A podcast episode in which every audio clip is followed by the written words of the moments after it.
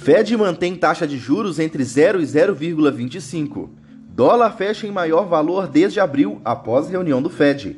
China retoma importações de carne bovina do Brasil. Estas e outras notícias você acompanha agora no Eleva News. Bom dia! Hoje é quinta-feira, 16 de dezembro. O meu nome é Pedro Lixter e este é o Eleva News, o podcast com as informações mais relevantes para começar bem o seu dia. Fed mantém taxa de juros entre 0 e 0,25, anuncia aceleração na retirada dos estímulos.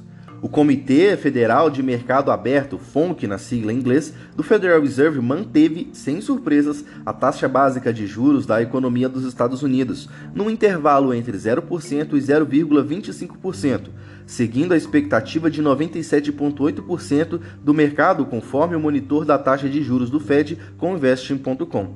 A decisão foi unânime. O colegiado confirmou a expectativa do mercado de aumentar a velocidade da redução de estímulos monetários, de 10 bilhões de dólares para 20 bilhões de dólares na compra mensal de títulos públicos e 5 bilhões para 10 bilhões em títulos hipotecários, passando a comprar um total de 90 bilhões em títulos mensalmente.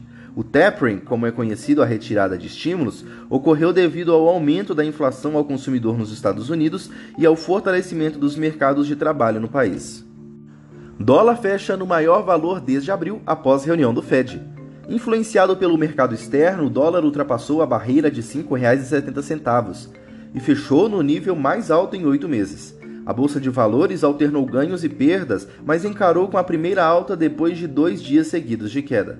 O dólar comercial encerrou essa quarta-feira vendido a R$ 5,70, com alta de 0,25%. A cotação chegou a abrir, em dia de baixa, recuando para R$ 5,66 por volta das 9h30 da manhã, mas interveio e as tendências após a abertura do mercado norte-americano. Na quinta alta consecutiva, a moeda norte-americana está no maior valor desde 13 de abril, quando tinha fechado a R$ 5,71. China retoma a importação de carne bovina do Brasil. A administração aduaneira da China anunciou nesta quarta-feira a retomada das importações de produtos de carne bovina do Brasil, numa importante medida do maior importador do produto brasileiro. Maior exportador da carne bovina no mundo, o Brasil suspendeu os embarques para o seu principal cliente após confirmar dois casos atípicos de mal da vaca louca em setembro. Casos atípicos significam que os animais desenvolveram a doença de maneira espontânea, não estando relacionada à ingestão de alimentos contaminados, e também que não há transmissão da doença entre os animais, não implicando risco para a saúde humana. A Anvisa vai aprovar Pfizer para crianças, mas vacina não é a mesma usada em adultos. A Agência Nacional de Vigilância Sanitária, Anvisa, vai anunciar nos próximos dias a aprovação do uso da vacina da Pfizer para o público infantil. O anúncio está sendo finalizado pelo órgão regulador e pode ser feito hoje.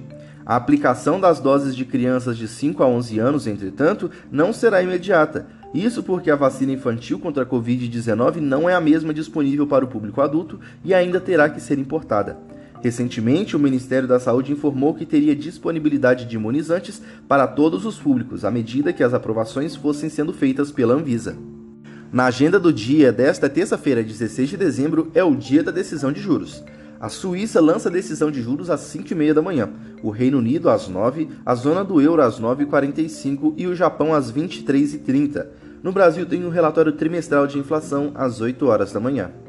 O Eleva News fica por aqui. Até amanhã.